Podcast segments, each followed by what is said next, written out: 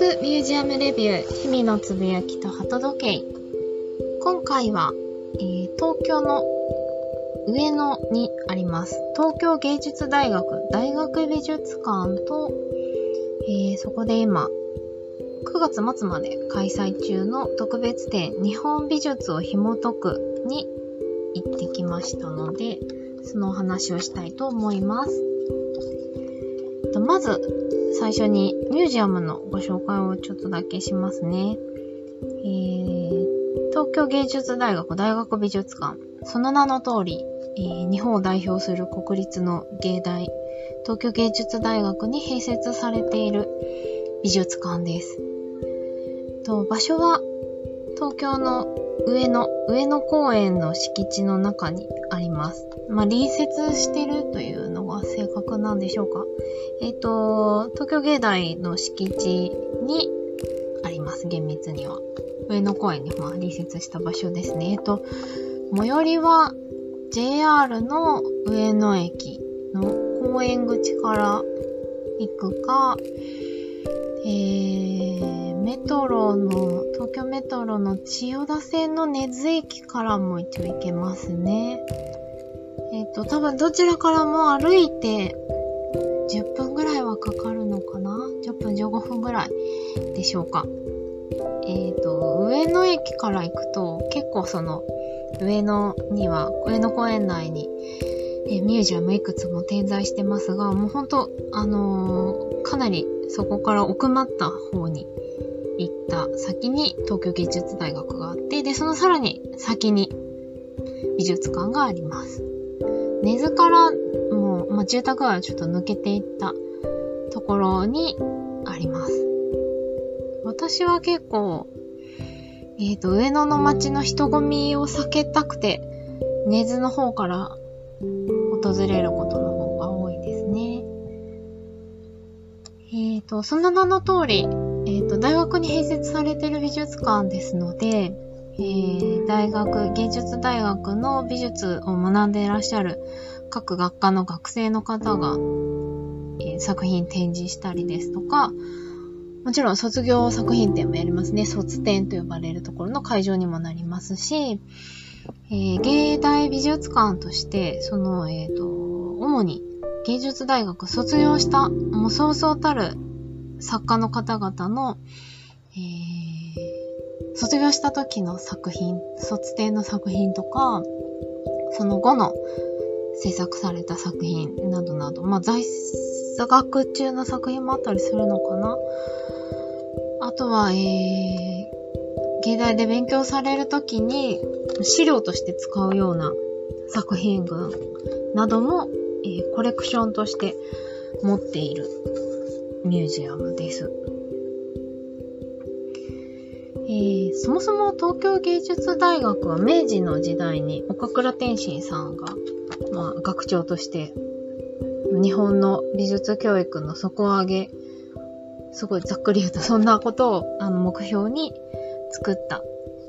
芸術大学なんですけども、なので、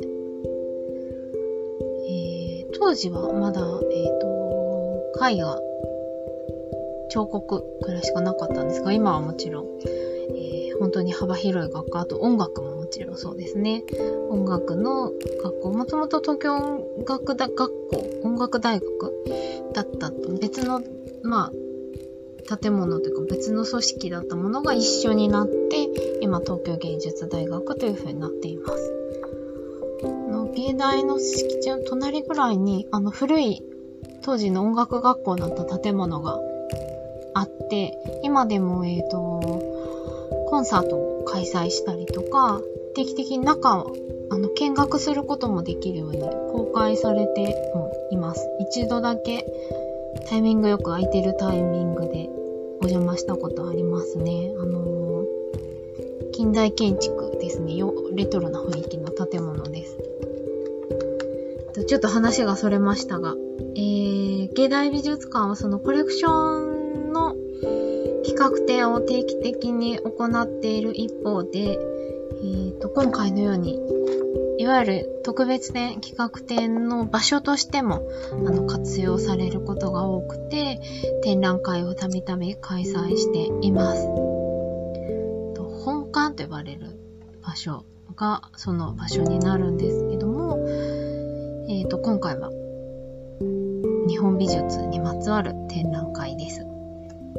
ーと、これ展覧会の開催のニュースが最初に出た時、結構あの日本美術好きの私は意外でもあり、ちょっとざわつきもした展覧会なんですが、なぜかというと、えー、三の丸肖像館というミュージアムのコレクションが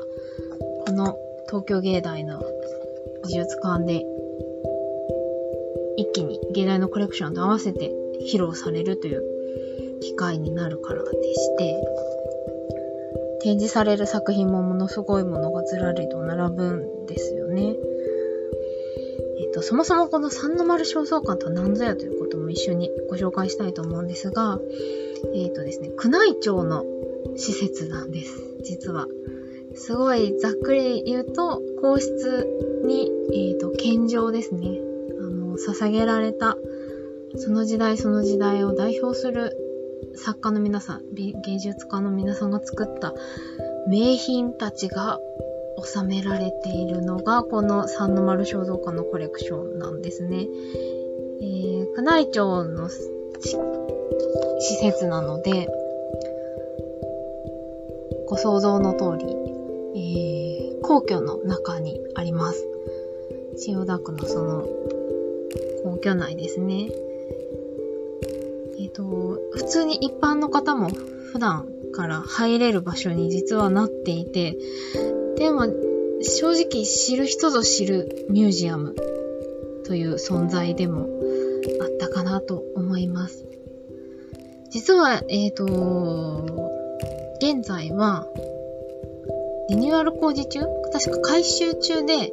あ、その前からも確かコロナ禍になってしまって休館していたように記憶してるんですけども、えー、今はその改修中ということもあって、その貴重なコレクション群を展示する機会がこの芸大美術館で企画されたということになっております。で、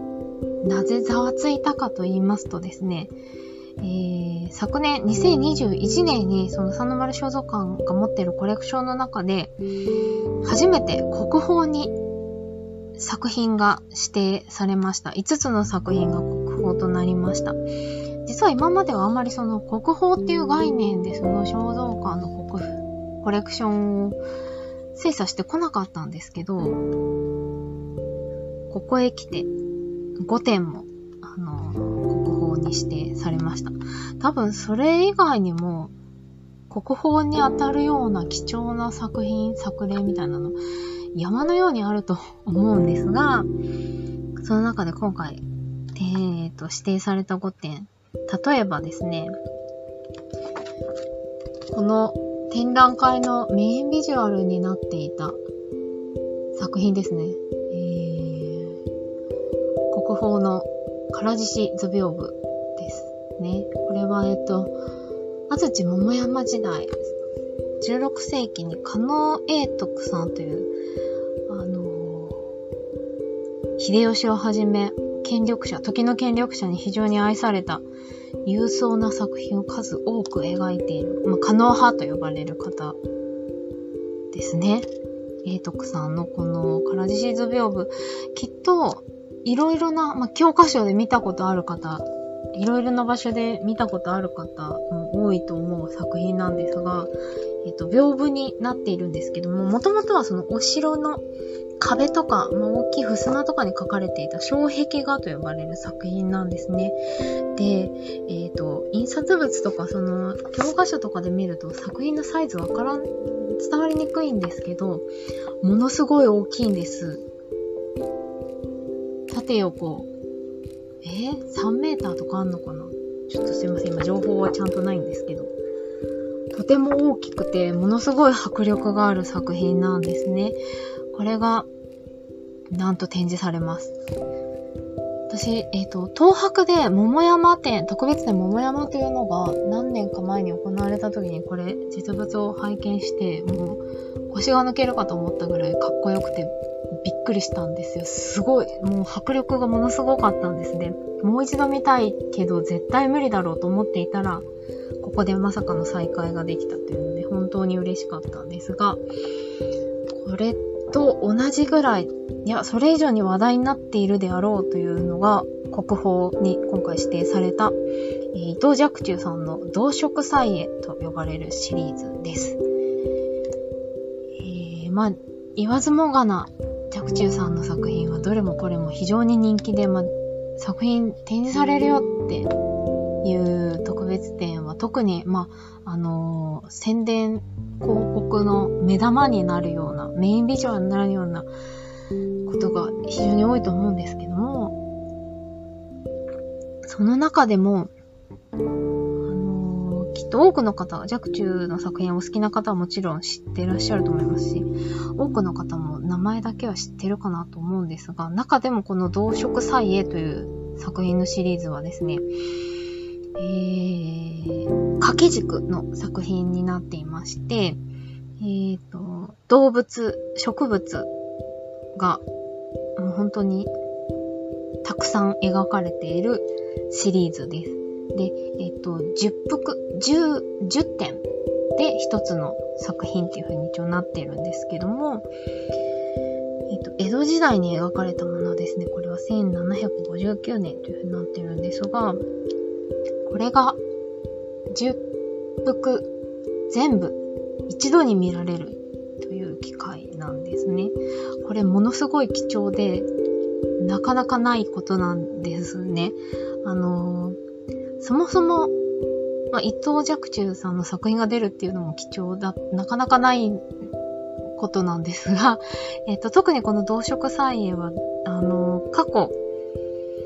じゅっぷく全部出た時はえっと、じゅうねん近く前ですかね。あと、海外でもやったりしたんですが、当時ニュースにもなっていたぐらい、あの、大行列ができて大混雑になって、ものすごい話題になったっていうものですね。当時、その、伊藤若冲ブームが来ていたということもあると思うんですけども、そのぐらい、この人を引きつける作品、名品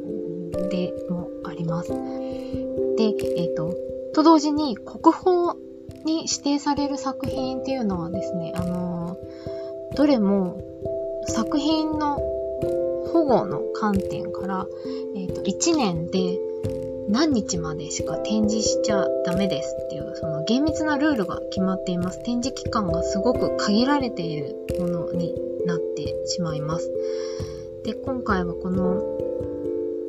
動植綵絵ははちがつさんじゅうにちからくがつにじゅうごにちまでっていう、まあ、実質いっかげつないぐらいの期間でしか展示されません。ちなみに最初に申し上げた加納永徳さんの唐獅子図屏風に至ってははちがつむいかからにじゅうはちにちまでしか展示されません。えーとーいち、に、さんしゅうかんですね。多分特別展桃山の時もそのぐらいだったんですけど、いちねんのさんびゃくろくじゅうごにちある中の数十日だけしか見ることができない作品っていうものが、まあ、国宝というものになっておりまして、で今回はその加納永徳さんの作品、若冲さんの作品が見られます。他にも、あの、この二つの存在感が大きすぎてですね、あのー、ちょっとあんまり出てないんですけど、他にも国宝さん、よんてんぐらい出てる、もっと出てるのか。あ、そうですね、ごてん全部は出るんですよね。今回新しく展示、指定されたごてん、もちろんのこと。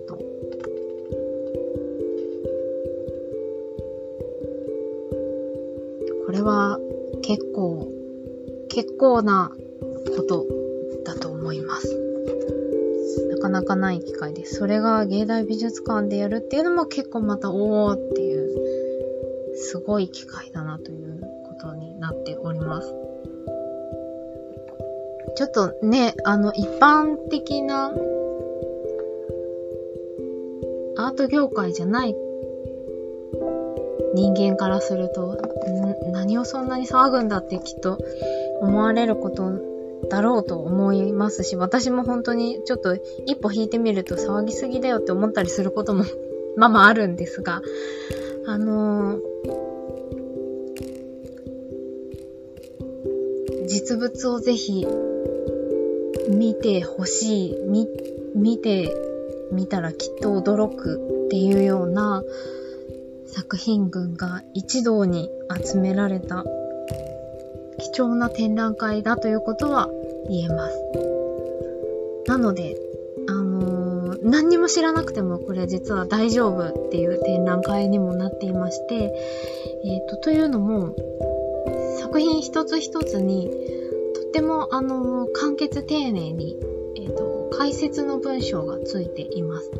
合わせて、えっと、そもそもその障壁画ってなんだろうとか、えっと、六脚一茶ってなんだろうとか、あと、そういうこう細かい日本美術にまつわる洋画ってなんで洋画って言うんだみたいな話とか、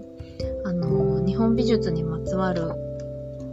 用語解説みたいなもの、解説も含めた、えっと、わかりやすい本当に初心者にもぜひ知ることで日本美術面白いなって思ってもらえるような工夫が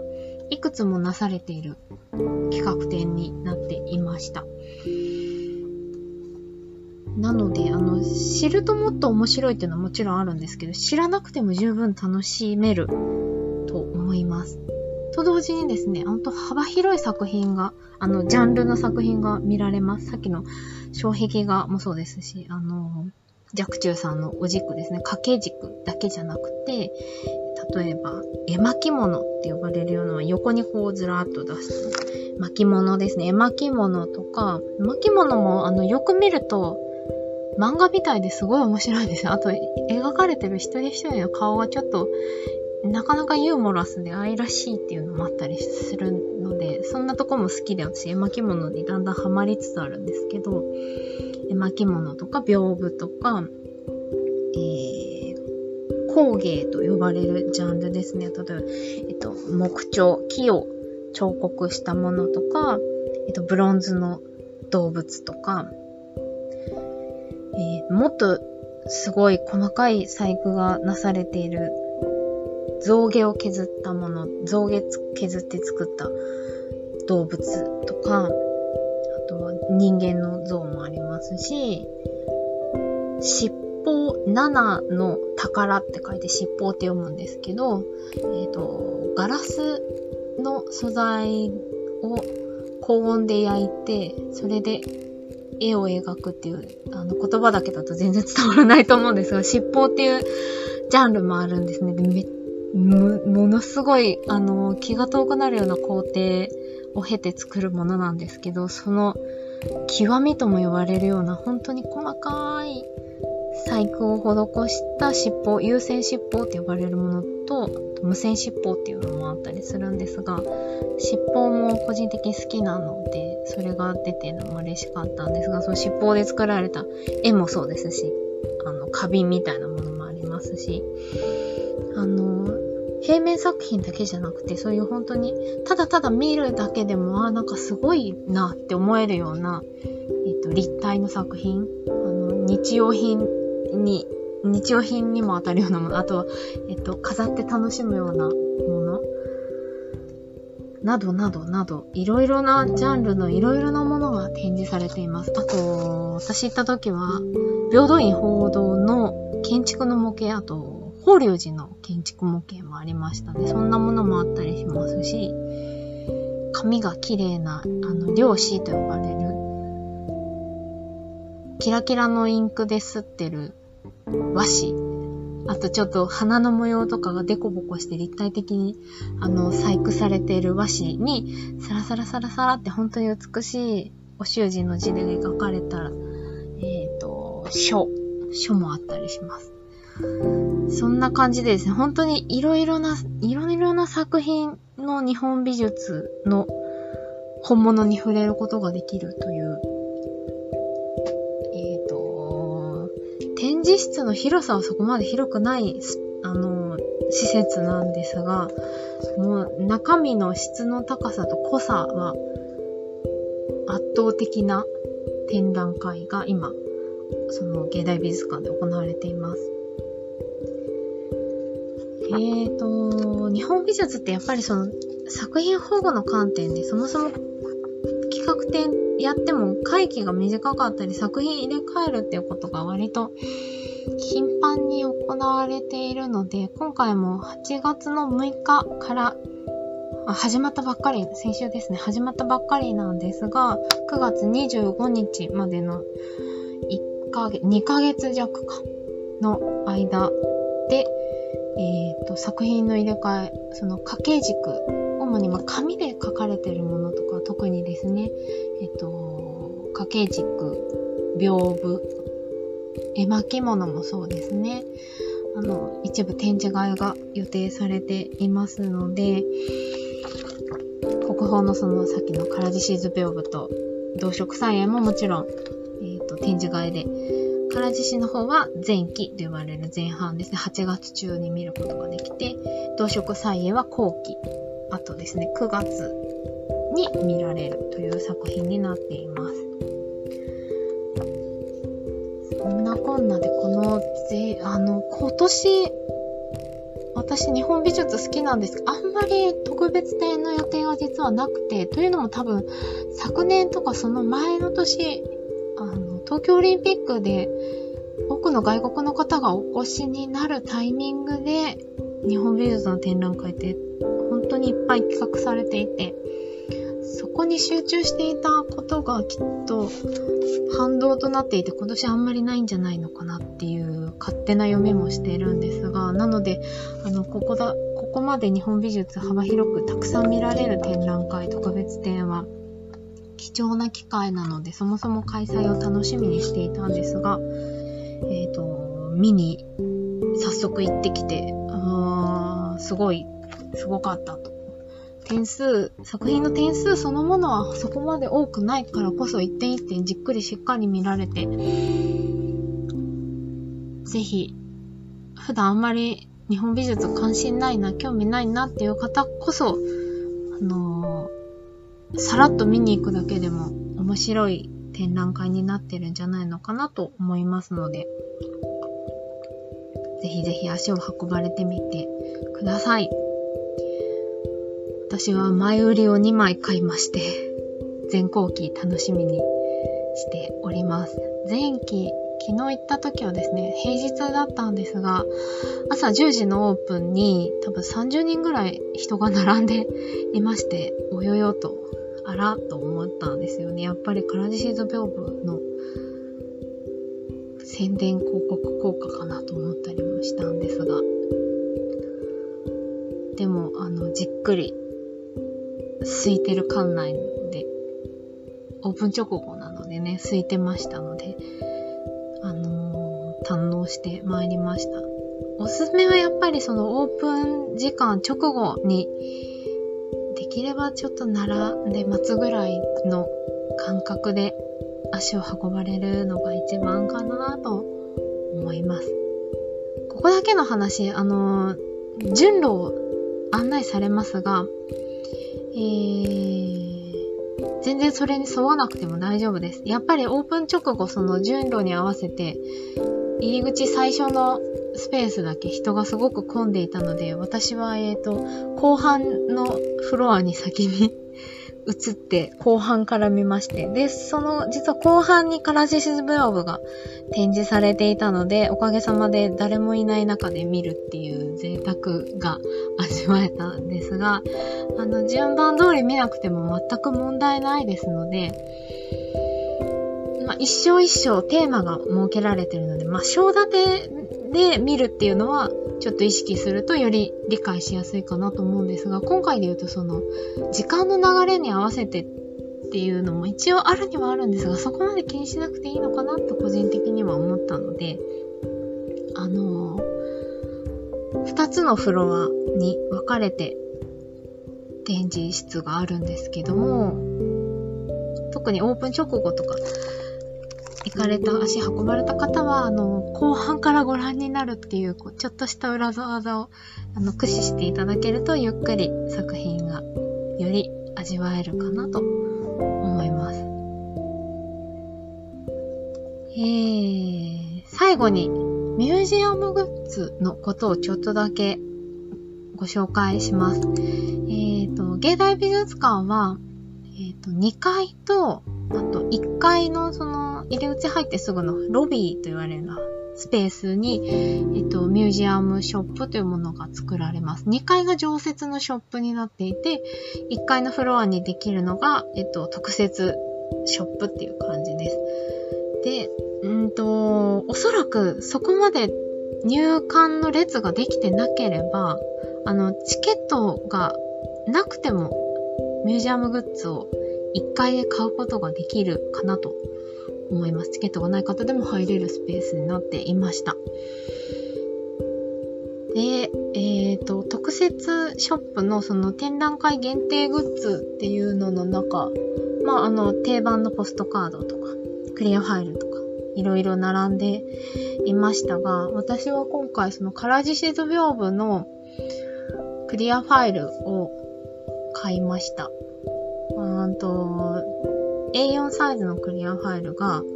えっと、短い辺の方、エーよん の縦と横で言うと、短い方の辺をこうくっつけたような、こう、なんつったらいいんでしょう。ダブルクリアファイルみたいになっていまして、開くと、唐獅子図屏風が表と裏にドドンってあるみたいな、なんでしょう、すごい迫力のグッズでした。これ、あの、その特別展桃山に東博へ見に行った時には、多分こういうのあったのかな、いや、なかったなぁと思っていて、あの、東博で見た時から何年か経ってますけど、やっぱりその時見て、心に残る残り度合いっていうんでしょうか。時間が経ったことによって、なおさらこの作品好きかもって思う典型がこの唐獅子屏風だったんですよね。なので、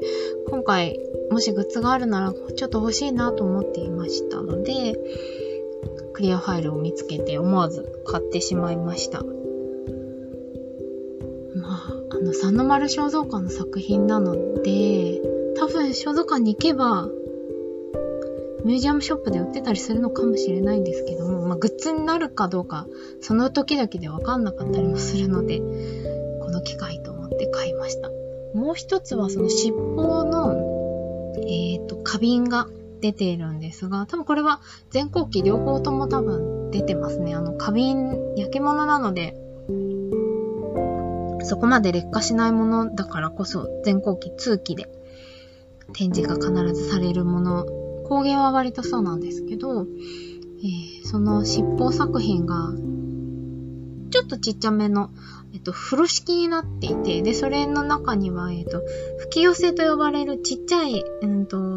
クッキーみたいなもの、あと、コンペイトーとか、落雁とか、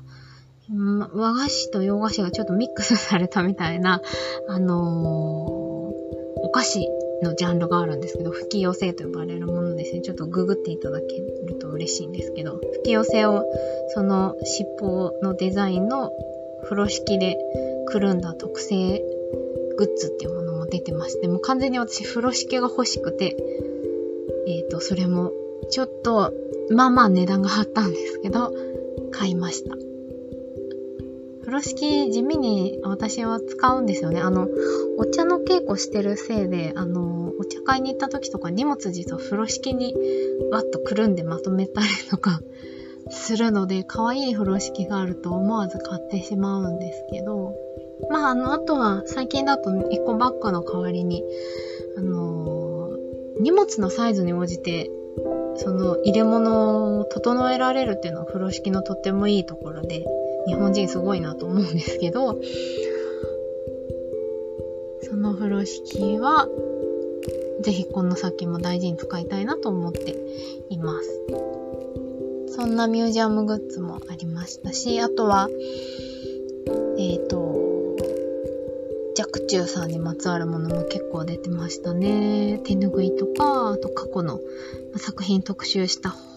本もいっぱいあの売られていました。あの今回の展覧会の図録ももちろんすごいあの充実してておすすめなんですけど、と同時にまあいろいろなところで過去にいろいろ出ているいろんな作家の特集の本もあの充実してました。意外とこういう美術書って一般の本屋さんではなかなかここまで充実したラインナップで比較して手に取って見ることって実はなかなかないので、こういうところでそういう専門的な本、入門書も、えーと、写真集、作品集みたいなものも含めてついでで買うのを個人的におすすめにしているんですけども、そういう意味でもミュージアムショップ、あのいろいろなアイテムが充実していておすすめかなと思いました。ちょっとお買い物のしすぎに注意ですけども、そんな楽しみ方も含めて、えーと、日本美術をいろいろな角度から楽しめる特別展となっています。えー、芸大美術館、他にも企画展いろいろ行ったりもしますし、何よりまあ芸大の卒業制作展をぜひあの芸大美術館見に来てほしいと個人的にすごい思うポイントでもあるんですが、